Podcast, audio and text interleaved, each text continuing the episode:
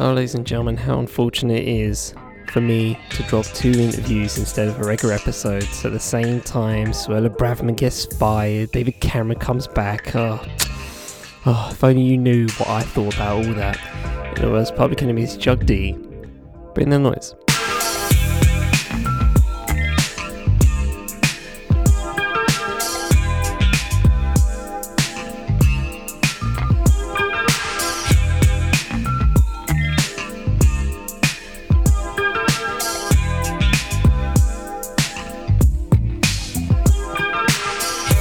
M Podcast Network.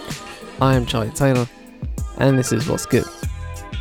Welcome back, ladies and gentlemen. Hope you've all had a good week in the circumstances, and, a, and a good, you know, past few weeks. Obviously, as I've said, um, I've dropped a couple of interviews in the past few weeks. Uh, shout out to obviously Taya and a, a doctor, uh, Hajar Yazdia, and um, yeah, it's just been you know, it's been a really solid uh, past couple of weeks, and um, you know, I I enjoyed the interviews, more of the more of what's in them than the quality sometimes. Here we are, um, but yeah, you know, I really enjoyed doing them, and uh, you know, I still enjoy doing interviews, you know, as as, as often as I can. Um, but yeah, hopefully, have I have one more in the pipeline. Um, as I said at the start of the month, um, out of the four that I said I'd do.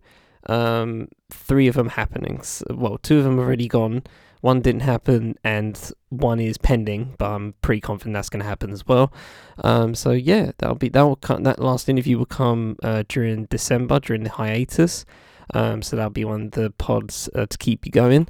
Um, as I'm on my hiatus doing my album lists and all that stuff. Um, but yeah, we're getting very close to December, man. Very, very close to the hiatus, and um, yeah, got two more episodes to go, um, including this one. So yeah, let's let's make haste. Let's let's get cooking.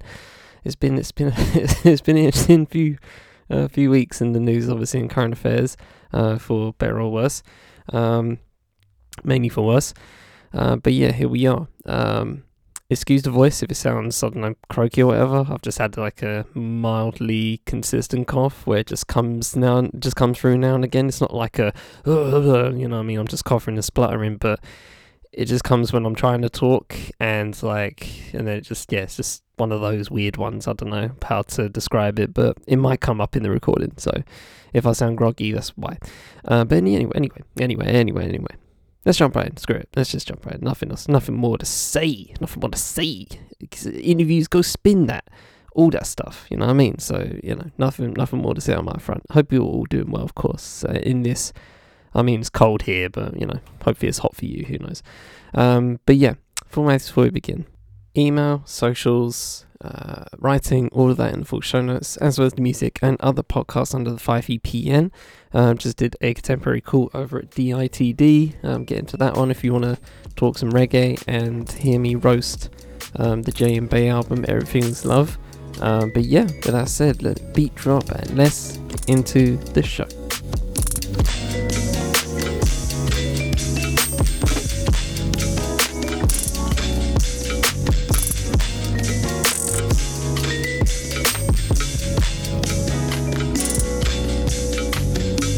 In a week where uh, Sean Combs settles a civil case within 24 hours of being accused of rape and severe sexual, uh, severe physical abuse and sexual abuse actually, um, by former girlfriend Cassie, amongst other things. And um, yeah, just um, I go off on it on DITD at the end of that episode that just came out. Excuse me, and um, yeah, that dude needs to be in jail. Put simply, um, OpenAI uh, CEO Sam Altman is fired, only to be picked up by Microsoft. only picked up by Microsoft, literally uh, just as soon as that happens as well. Um, how nice! How nice to just uh, be fired and then immediately hired uh, somewhere, somewhere else. Absolutely amazing. Can't can't can't imagine.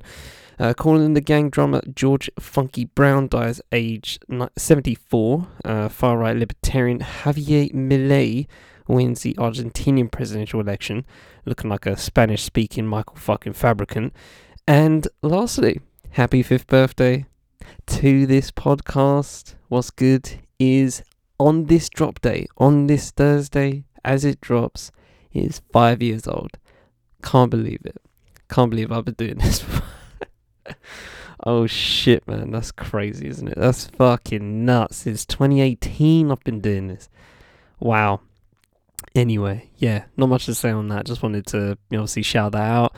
I'm not making a song and dance of it, but yeah, it's just um, I'm really, I'm really pri- uh, proud, prideful of um, doing this, and you know, I really enjoy it. Um, and yeah, it's just it's just good. So appreciate you rocking me if you have been. Uh, so yeah, where we jumping into? Let's start with the environment. Okay, so this is actually kind of interesting because um, all of these articles um, I've been holding on to for the past like uh, for the past couple of weeks. Um, most of these came early early November. Um, so yeah, I've actually been holding on to this whole episode for a while. Not the recording of it; I'm recording a couple days before, but um, as usual. But um, yeah, I've had these articles for for a couple of weeks. Um, so and I just you know I could have found more recent stuff, but I just feel like these are worth talking about still. And um, yeah, anyway, let's jump right into this one. So this is this is about cruise ships. Um, by Open Democracy, via Open Democracy, written by Ben Webster and Lucas Amin. It's called Revealed Greenwashing Cruise Ships Burning Diesel Despite Energy Pledge. Wow, what a surprise. Can't believe it. Can't believe private companies are, skirting uh, the issue. Oh my gosh, who knew? Can't believe that. That's a, that's a completely new thing that's happened. Um, but yes, this is about how basically how shit cruise ships are for the environment. Um, as if we didn't need a confirmation, uh, as if we needed a confirmation about that, but we do now, of course. So let's jump right. The cruise industry has been accused of misleading tourists with false claims that sh- uh, the ships use green energy with quote unquote zero emissions while in port in the UK. Cruise companies claim the giant vessels, which some experts believe are worse for the climate than fly- flying, um, that's probably fact, are reducing emissions by switching off their engines and plugging into low carbon electricity while moored. But investigation by Open Democracy has found that cruise ships regularly fail to use the shore power available in port and instead burn diesel, which is cheaper but has a huge carbon footprint. Uh, data from the UK's biggest cruise port in Southampton, big up Southampton, uh, shows that only around 1 in 10 cruise ships has plugged into shore power since it became available at the port last year. Um, the data also suggests that the few ships that did use the energy plugged in for only about 5 hours per visit on average, despite typically spending 12 hours in port. Cruise ships' failure to use the shore power appears to be worsening air pollution in Southampton. Just 45 ships visiting the port produced almost 10 times more harmful pollutants than the city's 93,000 cars combined, causing to a study published by the Transport and Environment T&E think tank in June. T&E also found the cruise ships emit 2 to 5 times more CO2 per passenger kilometre than the average commercial aeroplane in Europe. And there's actually a really good graph here in within this um, where Jesus Christ, so literally it's just like four types of cruise ships and then commercial jets in, in Europe and then average EU fleet of cars from 2001 to 2017 and then the EU sta- uh, CO2 standard in 2021 uh, for cars. Uh, Shore Power, which is available at 32 cruise ports in the world, can quote reduce emissions by up to 98% depending on the mix of energy sources while a ship is in port, according to Cruise Lines International Association. The companies are choosing not to use it in part it because it costs more than tax free marine diesel, according to the UK Chamber of Shipping, the Industry Trade Association. John Hood, Sustainable uh, Shipping Manager at T&E, said, quote, It's hard to believe in 2023 the cruise ships are still allowed to sit in our busy port towns, pouring poison into the air that people breathe, he continued. It's harder still to believe they're allowed to do this even when there's clean power right available right there. But the cruise companies don't want to pay for the sake of their profits. Of course they don't. None of this is surprising to me. I'm sorry. None of this is like really harrowing. Oh my gosh, cl- pearl clutch. You know, it's just it's it's kind of silly to even like say it's hard to believe. It's it's very fucking hard. it's very fucking easy to believe. I'm, I'm, I'm I will, I will uh, argue that is it is much easier to believe this than it is not to believe it.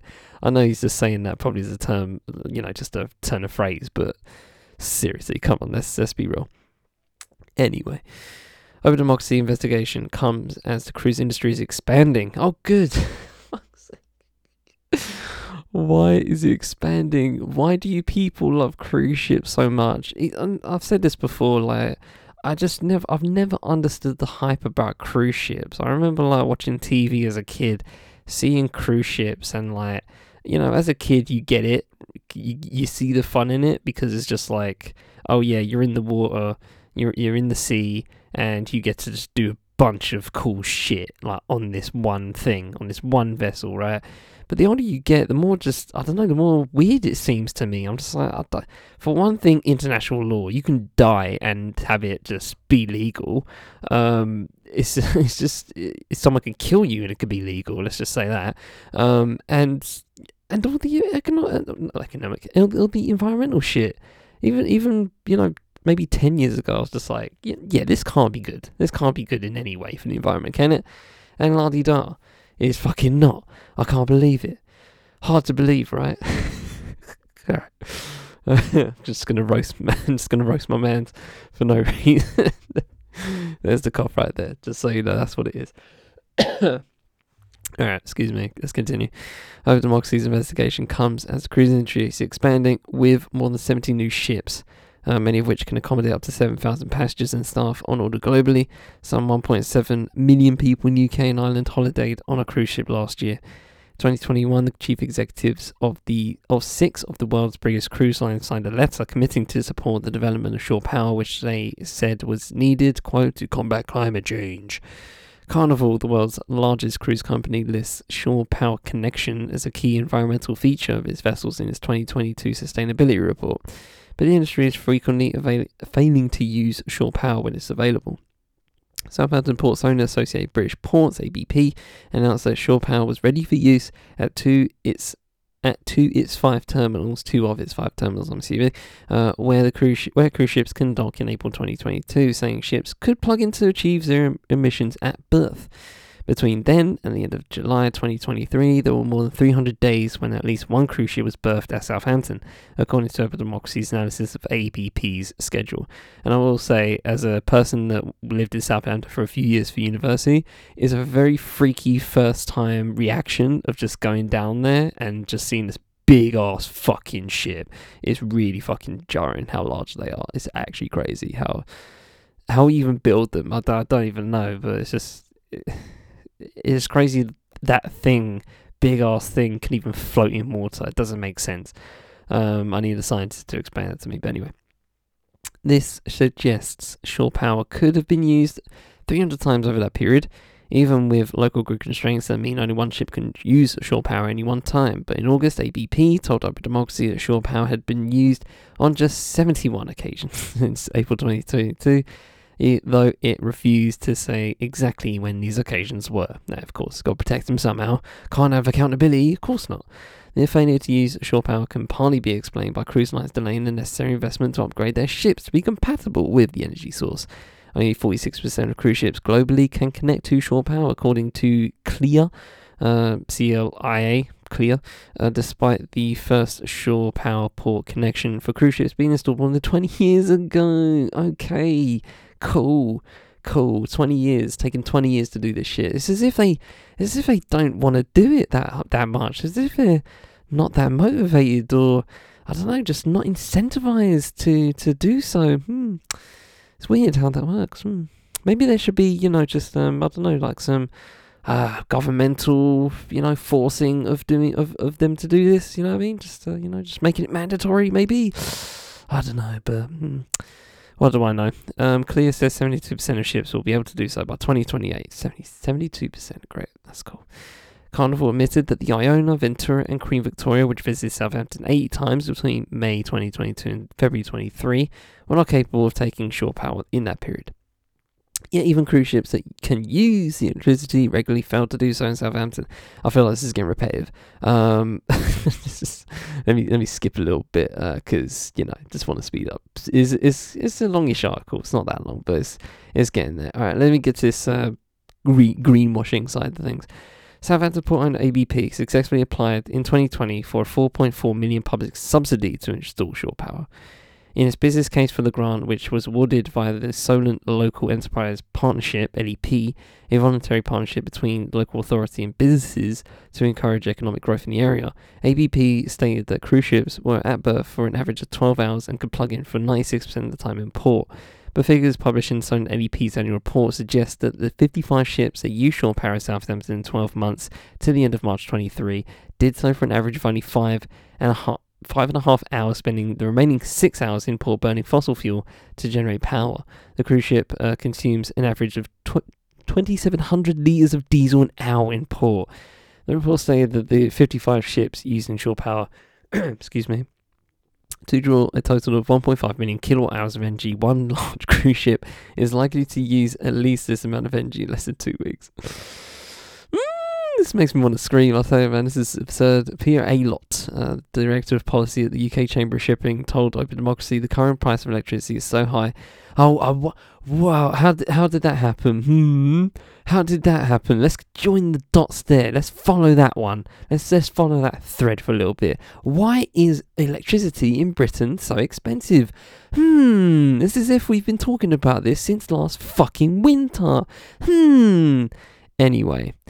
Uh, uh, no cruise company is going to use it unless they had to buy a mandatory requirement. There you go. Unless, you said it, you said it, you said it, you said it. Well done. You got there. You finally got there. We got to the crux of the issue, which I literally just said a couple of minutes ago. Make it mandatory. There you go. But they won't. Why? Because they still want the fucking business. It don't make fucking sense. Capitalism, is crazy. Capitalism is fucking crazy. Um, this is pissing me off. oh my gosh, you can read the rest. Um, I'm gonna stop there because it's just starting to piss me off, and it just gives you more um, information, more numbers. I'll read this last bit. Asked how many uh, how many times a cruise ship has failed to plug in Southampton when shore power is available, spokesperson uh, spokesperson said, "We don't collect the data." As a spokesperson for ABP, by the way. So the the the the pl- the people we've been you know referencing for the part for, for the past like ten minutes, yeah, they, they don't they don't take that data. Of course they don't. Why would they? Why would they take the data? Why would they even want the data for that thing? Why would they collect data? Why collect data? Um, the Solent LEP report said Shore Power has saved uh, 1.7 million kilograms of CO2 in a year. There's only a fifth of the annual, annual savings predicted by ABP in its business case submitted to the LEP uh, to obtain the 4.4 million grant. ABP said implementation always takes a while to work up as both users and providers come, come familiar with the practice. All right, all right, cool. So that's that's bullshit. Um, I think we can agree with that. Um, that that's that's bollocks, right? Because this this idea that this idea that they're doing it as fast as they can, don't fucking jive with me. Does never, ever fucking jive with me. Especially when it comes to a capitalistic enterprise. You can't tell me, as a capitalistic enterprise, that you are going as fast as possible to do this. It is fucking bollocks. I could have um, put in a week where, um, because um, uh, I could have put in in a week where that um, uh, I think it's the well, the people that are doing the host COP twenty, the COP twenty eight, COP twenty nine. I forget what number it is now in Dubai. Forget about that. Yep, did that did that on an ep- uh, episode a few a few months ago, talking about how it's hosted in Dubai. So people have to fly to Dubai, a fucking desert in the UAE, to talk about fucking the environment. It makes no sense anyway. Um, but yeah, well, with that? but they said that yeah, they said that um, three degrees, um, the magical three degrees that will kill us all, um, is very close to happening basically, and um, it probably will happen. Let's be real, um, because people ain't doing shit. Um, the I can't. I'm not going to believe politicians. I'm not going to believe capitalistic enterprises when they talk about this shit, going like, "Oh, we're going as fast as possible. We're trying. We're trying." You fucking ain't. You fucking ain't. You know why? Because you ain't getting threatened. You ain't getting threatened with to do this. You're just making the pact. You're, you're you know, you're you're shaking. You're shaking. Uh, you're shaking everybody's hand with your fucking uh, uh, fingers crossed behind your back. That's all you're doing. It don't make fucking it, it, it is so disingenuous. This whole thing, everything um, to do with the environment, to do with actually, you know, um, having alternative power sources, all that stuff. It is so going so fucking incrementally. There needs to be a wholesale fucking. If there's uncomfortability, uncomfort, uncomfortable, uncomfortable. Why can't I say that? If it's uncomfortable, then fucking so be it.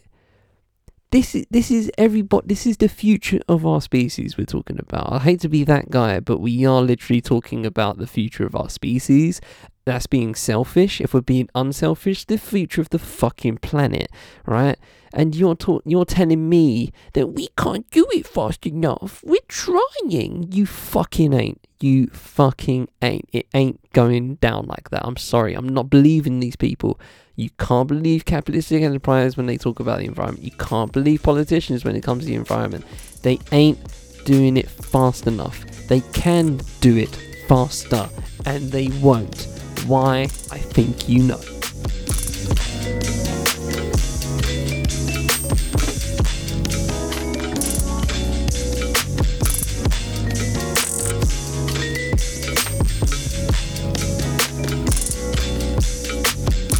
So let's hop into tech for the next one, and this one is about the well, it's called the Great Social Media News Collapse. Um, so this is obviously going to mention you know stuff like Twitter.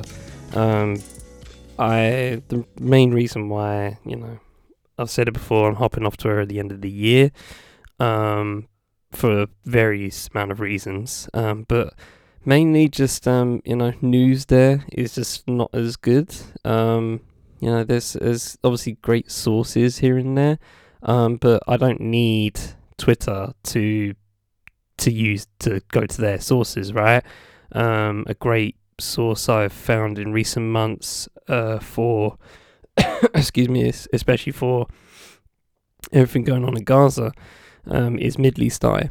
Um, so shout to them for just being amazing in terms of just coverage. Um, their coverage of Gaza right now is crazy. Um, I don't know how they do it. Uh, they just come through with great opinion pieces, um, but also just great updates, um, consistent updates. Uh, they do an update at midnight every night, um, and they continue that thread throughout the day. Um, so yeah, it's just really impressive how they do that. But not every everything's collapsing basically, right? So, and this is the argument from uh, Charlie Warzel uh, via Atlantic. Uh, so let's jump right. In.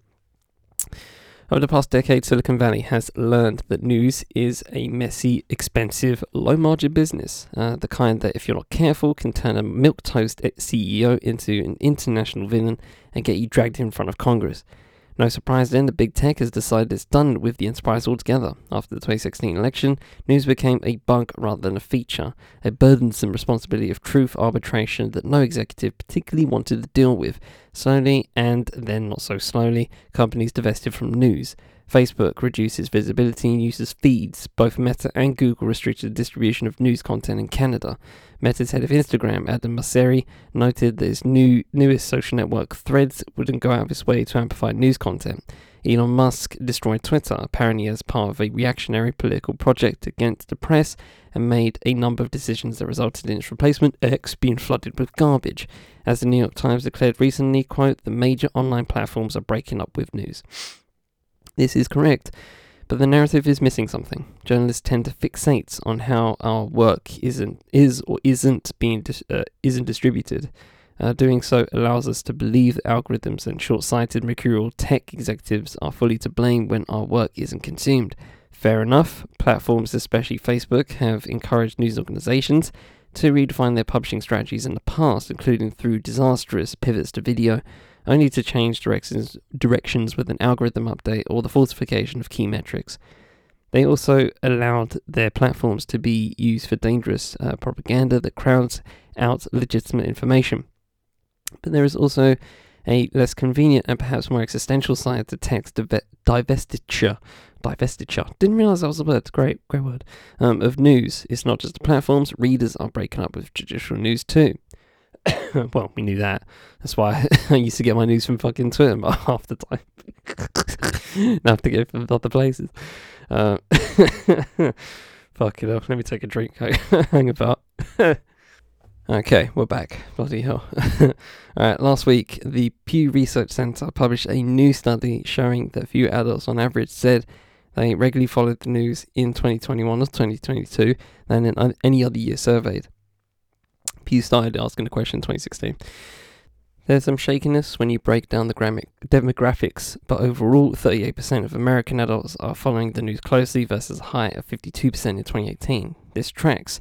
In 2022, Axios compiled data from different web traffic monitoring companies that showed news consumption took a nosedive, quote unquote, nosedive, after 2020, and despite January 6th, war in Ukraine and other major news, other major events, engagement across all news media, news sites, news apps, cable news, and social media was in decline.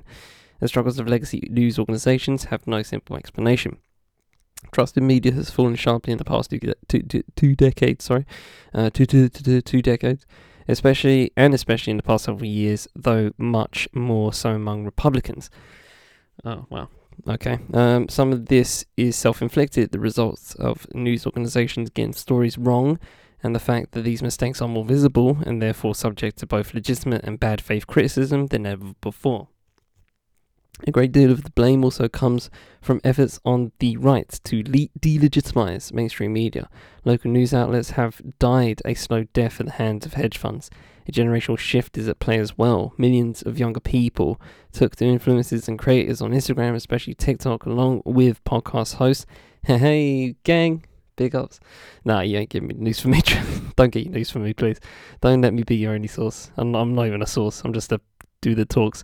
Um, but anyway, um, trusted sources of news.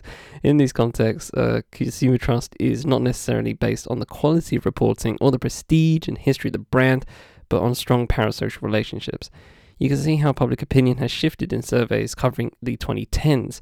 In 2014, squarely in the halcyon days of social news, 75% of adults surveyed by Pew said that the internet and social media helped them feel more informed about national news. But by 2020, the conventional wisdom has shifted.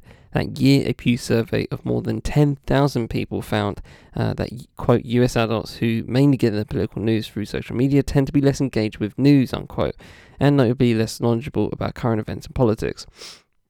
Perhaps the best way to understand uh, understand this is by considering the effects that online news and social platforms have on each other.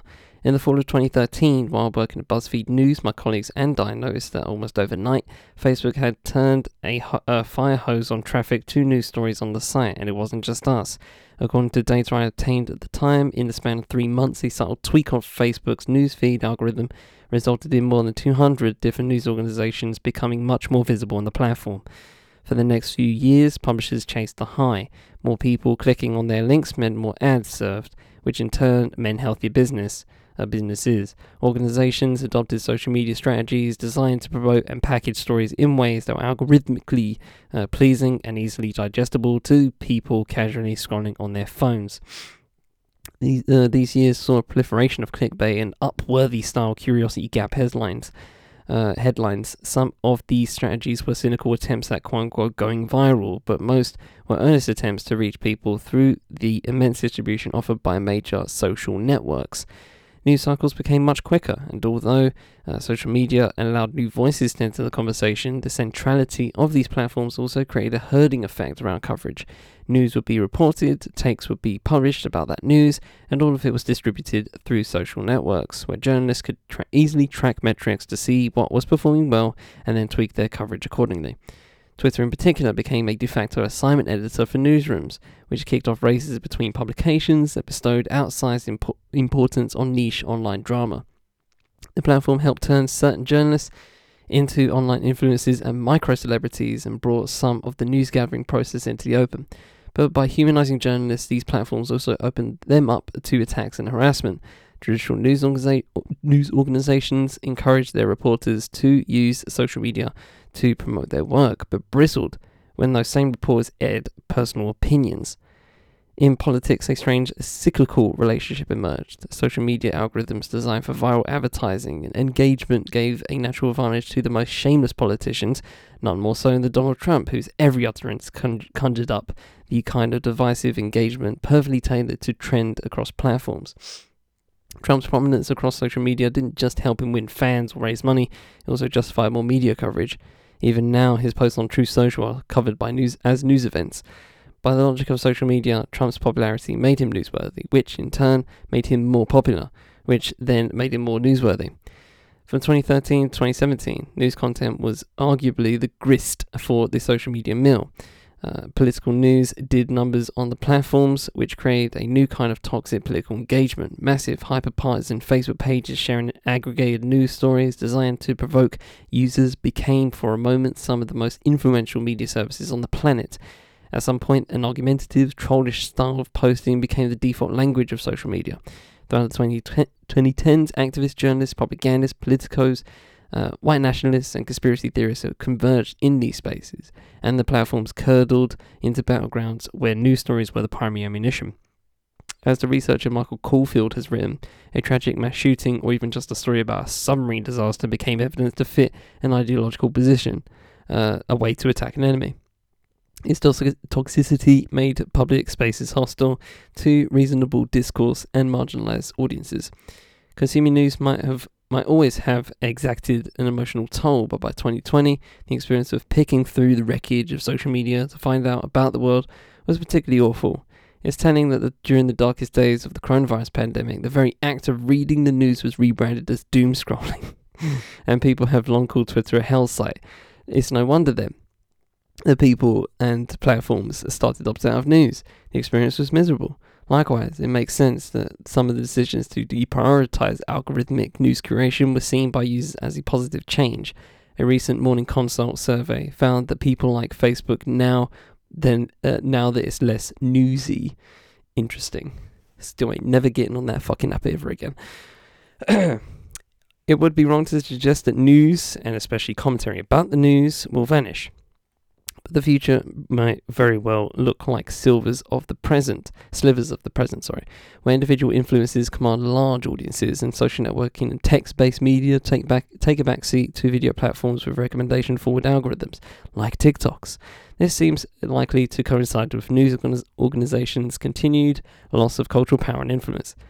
Uh, in a recent New York essay, uh, John Herrman suggested that 2024 presidential campaign might be, quote, the first modern election in the United States without a minimum viable media to shape broad political narratives. This might not be a bad development, but it's likely to be at the very least disorientating and powered by ever more opaque algorithms. And although it is obviously self serving of me to suggest that the decline in traditional media might have corrosive effects on journalism, our understanding of the world and public discourse is worth uh, worth noting that a creative economy approach to news shifts trust from new, new from organizations with standards and practices to individuals with their own sets of incentives and influences. Should this era of information free for all come about, there will be an element of tragedy, or at the very least irony, to its birth. The frictionless access and prodigious distribution of social media should have been a, a, perfect partner for news, the very type of relationship that might bolster trust in institutions and cultivate a durable shared reality. None of that came to pass. Social media brought out the worst in the news business, and news, in turn, brought out the worst in a lot of social media. Wow, that was a lot. Um, and it's just um, it's a weird, it's a weird dynamic, right? Um, that people just saw news and they were just like, um, yeah, it's too much, too much news. Yeah, this, this is doom scrolling now, and this is just I give.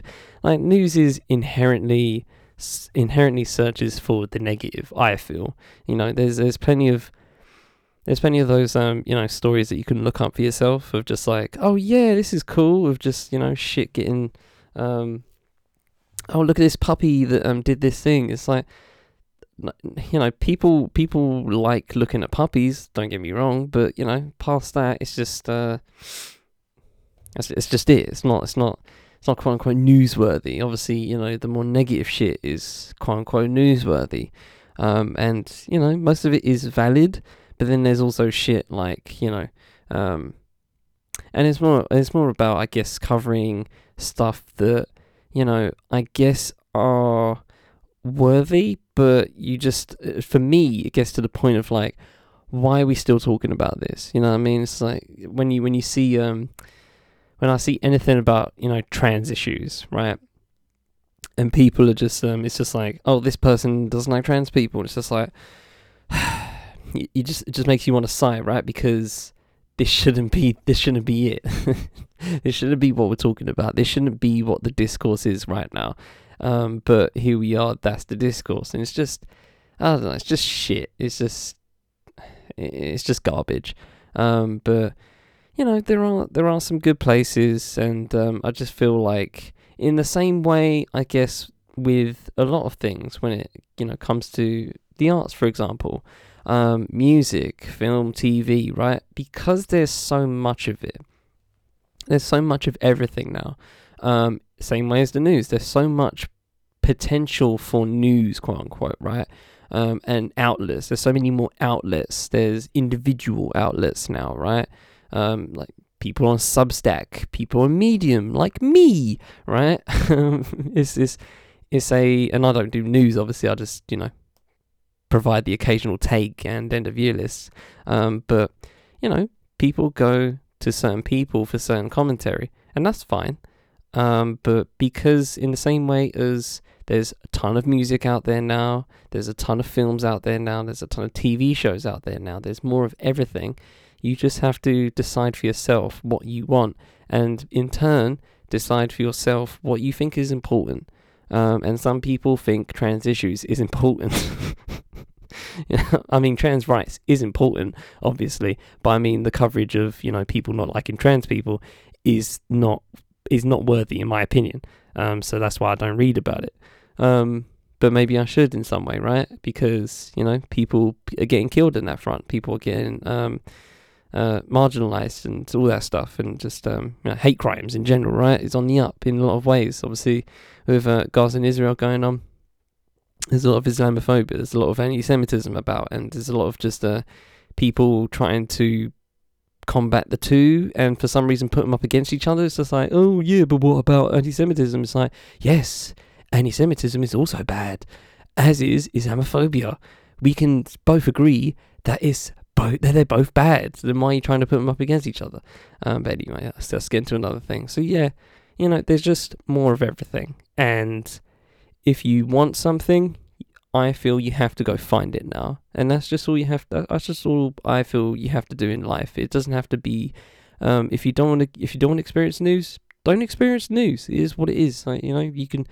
Sometimes it can make you depressed and feels like it's doom scrolling, and that's fine. Protect your energy.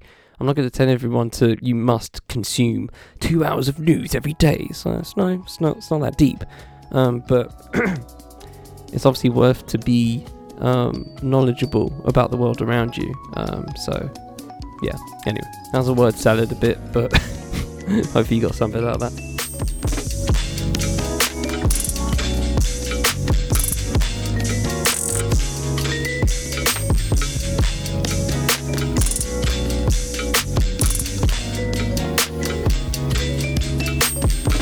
This is a quick one um, relating to politics, and uh, it's called The Empathy Gap and a Politics of Extremes, uh, written by Iain Overton uh, via Byline Times. Uh, shout out to Byline Times for, you know, we were talking about, you know, the news before. You know, they're, they're, they're producing papers now. They're producing phys- physical papers. They have been for a while now, but they've now expanded into shops. They're in WH Smith's. Uh, I think they're in, going into Sainsbury's now. Um, so yeah, man, if you if you're in, in any, any of those spots, go pick, uh, go pick up a copy of Byline Times, man. Just um, you know, support support some real independent journalism that you know isn't Murdoch owned, basically. Um, but yeah, let's jump right into this one. Uh, it's a nice short one, nice quick one. Whatever you think of politicians, shit, um, they have a crucial, albeit often under, understated role in British life. I, I don't think it's understated. I think I state it very, you know, for me personally, I state it fairly regularly that they're um, that they're um, you know very into in our lives, um, uh, whether we like it or not. They frame the ideas of who and what uh, we are to care about. Such framing, aligned with and often in step with the editorial obsessions of dominant media, creates what might be called the quote majority moral conscience of a nation. Hmm. The role of religion has been, to a large extent, uh, handed over to such politicians who act as a sort of litmus test for our notions of good and evil, right and wrong. The right wing political classes, spurred on by an inevitable headline in the Daily Mail, tells us that migrants are a source of concern. That bully dogs are too. that addressing vaping or drugs or lefty lawyers will address society's failures. This is exactly what we we're talking about in the previous previous article. I think it's a good link actually. Uh, such critique is, of course, never about their own shortcomings, always the fault of the other. Many see through this. This month, research by King's College London and Ipsos UK found that almost two thirds of Brits believe our politicians use culture wars to distract from other issues. Uh, but yet, how many of those two thirds are going to vote for Tories? That's all I'm asking. Uh, to distract from other issues, with 62% of those polled claiming that politicians, quote, invent or exaggerate, unquote, culture wars as a political ploy. This is up from 44% th- some three years ago.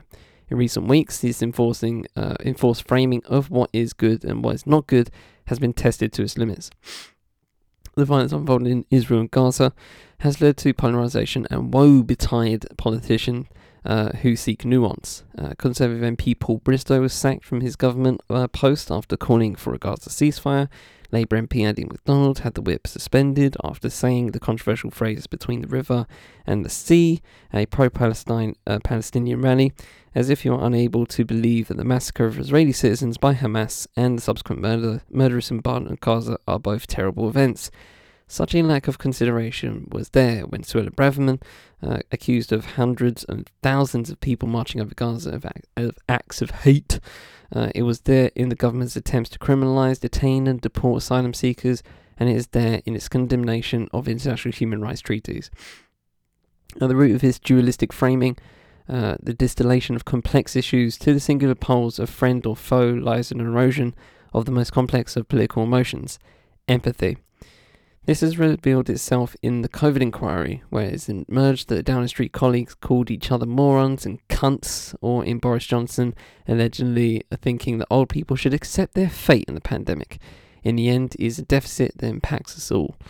Last year, former Conservative peer Patience Wheatcroft uh, observed in The Guardian that, quote, you don't have to be a socialist to find UK levels of poverty intolerable, but Liz Truss lacks the empathy to see it as uh, Wheatcroft noted, Truss, another quote, misread the public mood as well as the markets, unquote. The consequences of an empathy deficit are arguably still being felt today as the Bank of England maintains rates at a painful high for many homeowners. But still, the former Prime Minister defends their actions. This failure of Britain's uh, elites to properly accept their failings is widespread. Analysis of Hansard, Hansard, yeah, I guess so, um, shows that the word sorry across the floor of House of Commons has dwindled to its lowest level since 2000. Even when, when it is uttered, that's just a funny thing to track. I don't know why. Uh, how many times they say sorry in House of Commons? Fuck all, apparently. Even when it is uttered, as in the case of former Health so, uh, Social Care Secretary Matt Hancock's apology at the COVID inquiry, the sincerity is often justifiably questioned. In the end, empathy, to be of any meaning, needs to be bolstered by willingness to accept one's failures. The inability to do so in the end impacts the heart of democracy. Many disenchanted with the un- unempathetic political landscape are distancing themselves altogether from the news. There you go. Nearly 4 in 10 adult Brits are reportedly avoiding the news, a ratio that increases the younger they get. Uh, rising inflation, war in Europe, climbing food and rent prices, and the looming threat of climate change have endangered feelings of engendered feelings of alienation. So what do what so what to do about this?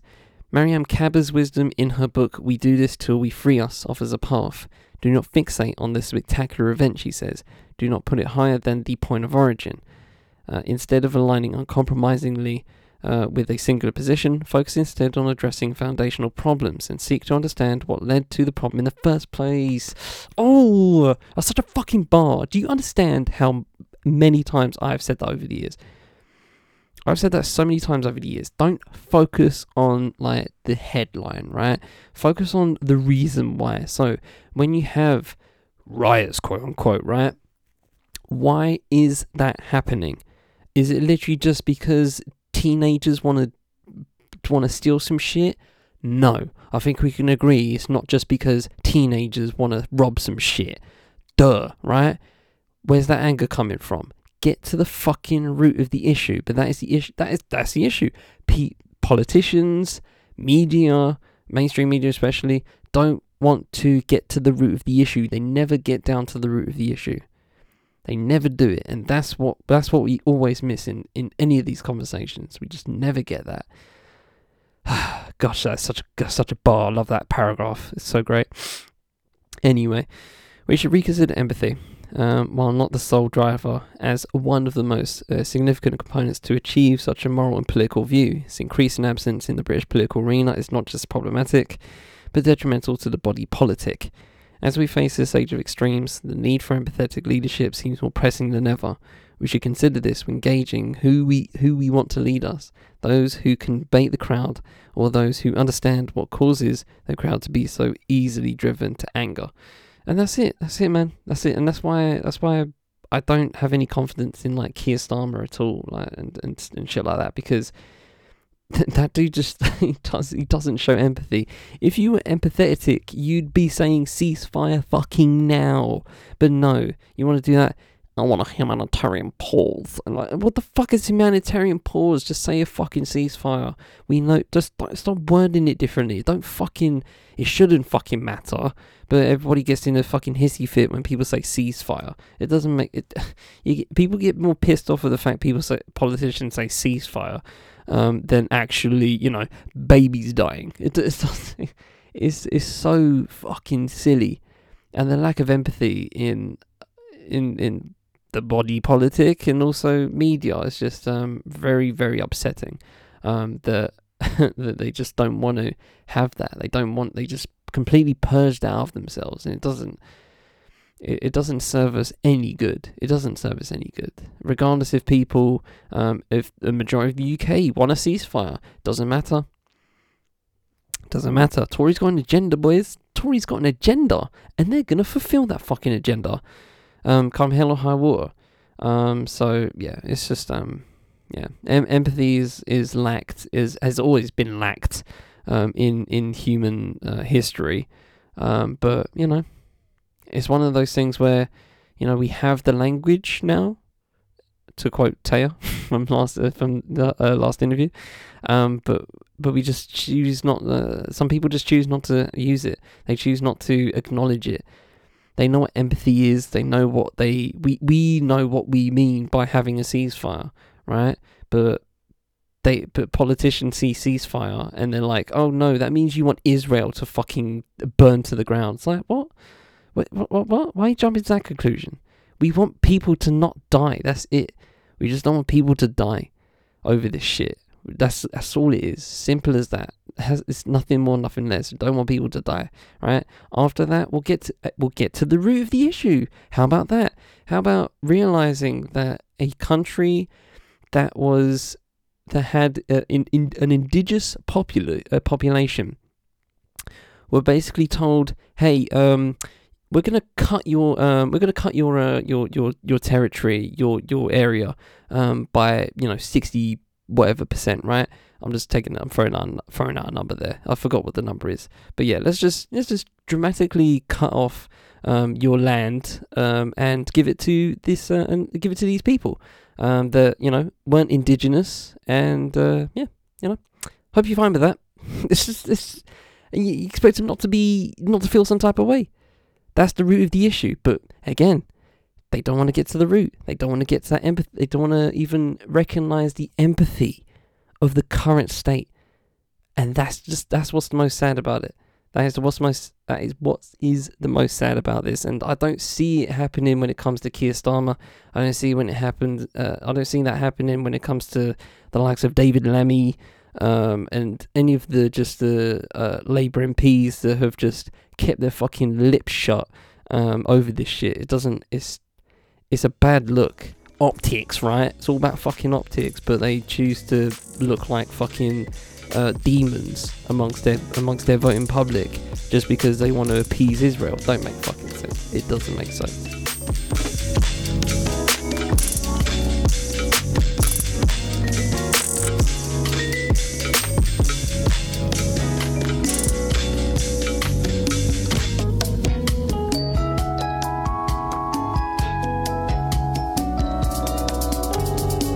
So, finish up the film, and this is a topic that I broached briefly um, a few episodes ago, um, and it's about uh, Killers of Flower Moon.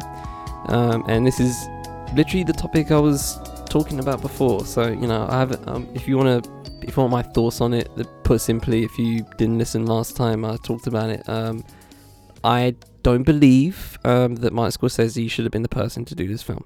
Um, that's that's pretty much it. That's um, he's not Osage. If you want to tell an Osage story, I believe an Osage should tell the story. Um, in the same way, I believe you know many people um, of certain, especially of um, you know indigenous people, of marginalized people. Fuck yeah, they should be able to tell their own story. Not you know one of the most prolific directors ever. Um, while I get it, and it might be a good film. I haven't seen it. I'm not planning to see it. Um, it doesn't. See, it's not doesn't look like my cup of tea, to be completely honest with you. Um, partly because of that reason. Um, it's it's seen through a white lens. You can't change that. You can be as funny enough. You can be as empathetic as you want. It's still going to be through a white through a white guy's lens, and that's not what I'm looking for in in the arts anymore. I'm not looking for that. Uh, there are people that can do this um, there are people that can do these, that can tell their own stories, and they have the knowledge and they have the means. Um, it's not just you know white people that can make films anymore. A lot of people, a lot of people can make films now, um, but they just they just don't find the, they don't find those people. They don't find that talent. They don't want to. Um, they just rather get Scorsese to do it because they'll get bums on seats. Um, but anyway, it's an article uh, via Jason Asenap, um, who I'll read his bio here via Vox. Um, is a Comanche and Muskogee, Muskogee, Muskogee, Muskogee, uh, writer and a filmmaker based in Albuquerque, New Mexico.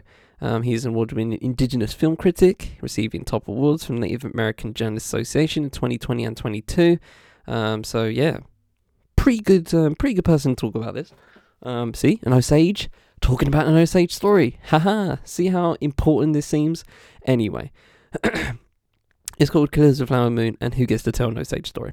Um, so let's jump right Growing up, uh, Welana Quetin uh, never talked about the reign of terror with outsiders. As a young girl, Quetin uh, learned about the protracted murder spree, which saw the deaths of more than 60 Osage natives between 1918 and 1931.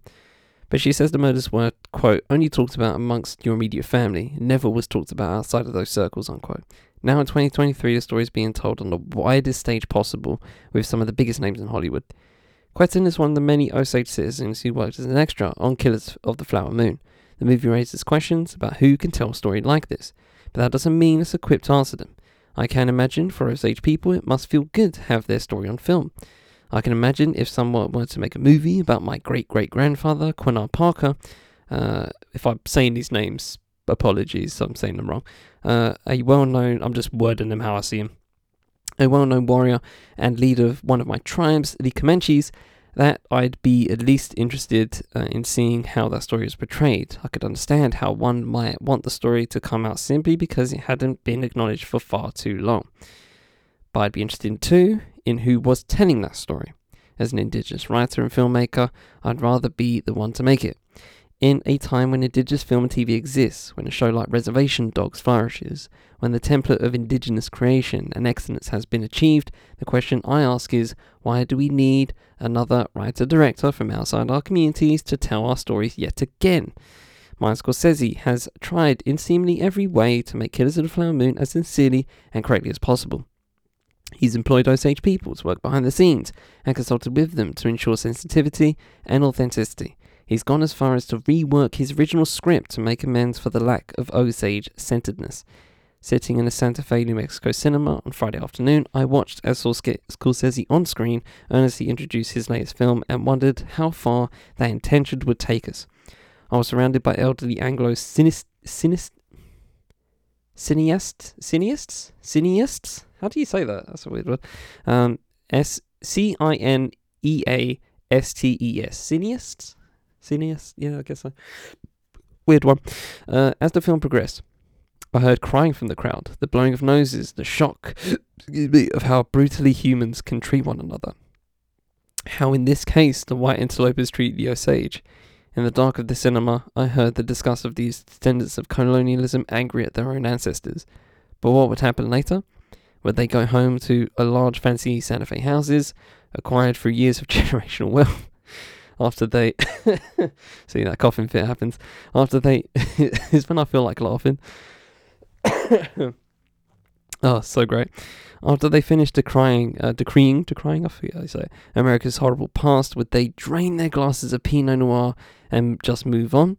Would they remember the whole thing as a Martin Scorsese movie starring Robert De Niro and Leonardo DiCaprio, and let the particulars of Osage uh, genocide and generational pain fall from their minds? Killers of the Flower Moon, the story of how white people murdered Osages in the 1920s for their oil-rich lands, adapted from David Grann's book, means well.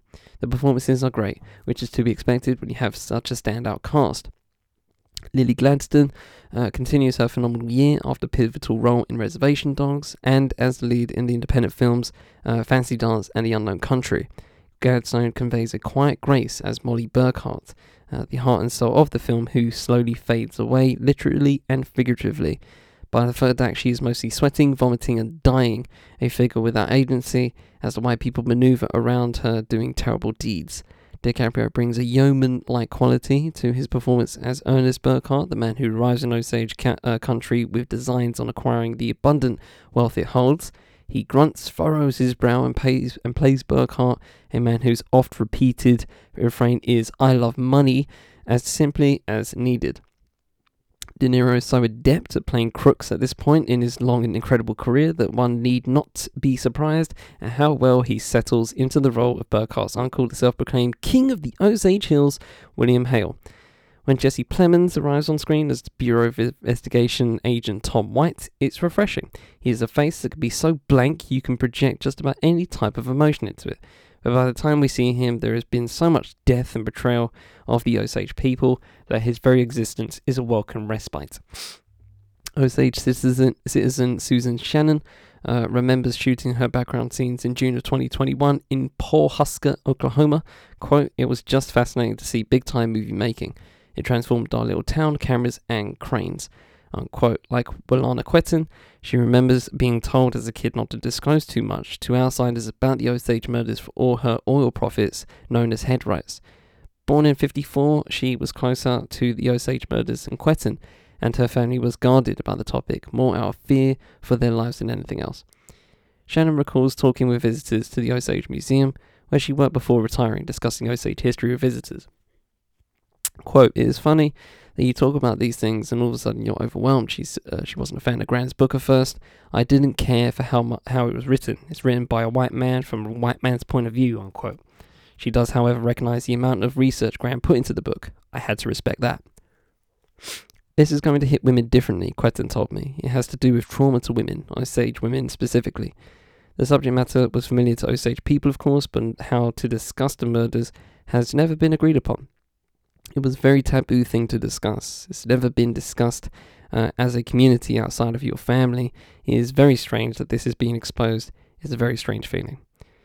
Quetton believes it is a step in a positive direction. I do think the wounds are going to be exposed, that historical trauma. She says, I think it's a good thing for other Native people too, not just us.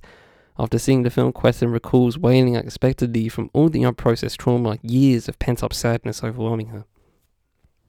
Killers of the Flower Moon is a long film. Too long, really, clocking it just slightly under three and a half hours, mostly because it has a lot to say, but also maybe because there's too much to say. Perhaps it's so long because these are not the people who should be saying it. There you go, get to the point. As Scorsese uh, truly tried, but the reality is this is yet another film about indigenous people, in the case of Osage, written and directed by white people and adapted from a book written by a white man. His attempts to reframe the story are admirable, but the creators of the film can only center Osages so much, they themselves not being Osage. Bes- besides that, Scorsese has always been drawn to gangsters and gangsterism. There's nothing wrong with that. However, there are they are the main perpetrators of the carnage in Osage County. Uh, yeah, county. It said country before, got tripped up. And while respect is being paid to the Osage in telling the story, it doesn't feel like enough. It feels as though the individuals and their deaths are used to serve the story as a way to get DiCaprio to the next scene. After watching Killers, it seems evident to me that non indigenous writers and directors making films about indigenous people are still primarily interested in our past, in our horrors, in our grieving, in our trauma, in perhaps the collective need to mourn. When I say collective, though, I wonder if it's more of a need for them than us. I wonder why we can't do this on our own terms and make films about our own histories. Perhaps after we create more cool genre films, see Blood Quantum and Night Raiders, and build toward a better cinematic infrastructure, we could get the chance to tell these stories ourselves. Why can't white people stay out of it and let us, as indigenous people, work up to uh, work up to this on our own timeline? Spoiler alert: it's the money. We don't have it; they do. There you go. Osage artist and graphic designer Addie Roanhorse uh, had a number of roles in the making of the film, including as film ambassador for the Osage Nation and then in the art, props, and costume departments. She was eventually offered an acting part in the film but turned it down. An artist herself, Roan Roanhorse, had already committed to the art department and wanted to keep her word. She was then asked to design a number of gorgeous film posters for Killers of the Flower Moon. The project has been a blessing of opportunities for Roan Roanhorse, but is also a mixed bag of feelings for her. She went into the process thinking she was fine, she was good, quote, and then just and then it just these emotions just kept hitting me. It's like I'm so happy, but I'm so gut wrenched too. Just like you feel so raw right now, unquote. She has gone on to work more sets since Killers wrapped. She's found a place in the film industry and more opportunities, but it came at a cost. Near the end of the film, Scorsese inserts himself. It's as if he's trying his hardest, his damnedest, to shape the film and story as best he can into something, in case you didn't uh, catch his sincerity the first time around. It's impossible though because he's not of the people the film is purportedly about. Many have praised the penultimate scene in the film. I thought it was an exercise in buffoonery, one that changes the tone of the film considerably and leaves me thinking I simply must have missed something in the 3 hours and 26 minutes of the story where this would have made sense. But I don't think so. I'll have to watch it again. Scorsese wants us to know he did the work, and basically that's true. And that's basically true. You can do all of that though. You can do all of the things, get all the permissions, have the best intentions, tell as much story as you possibly can, but in the end, you still have to make a good film. And besides making a good film, there remains a group of people who must process their emotions and work through what Killers in the Flower Moon means to them. People like Addie Roanhorse. Quote, It's finding out, so after working on the film for seven years, getting to this point, I don't really know how to feel. I've been circling my house a little bit, just processing.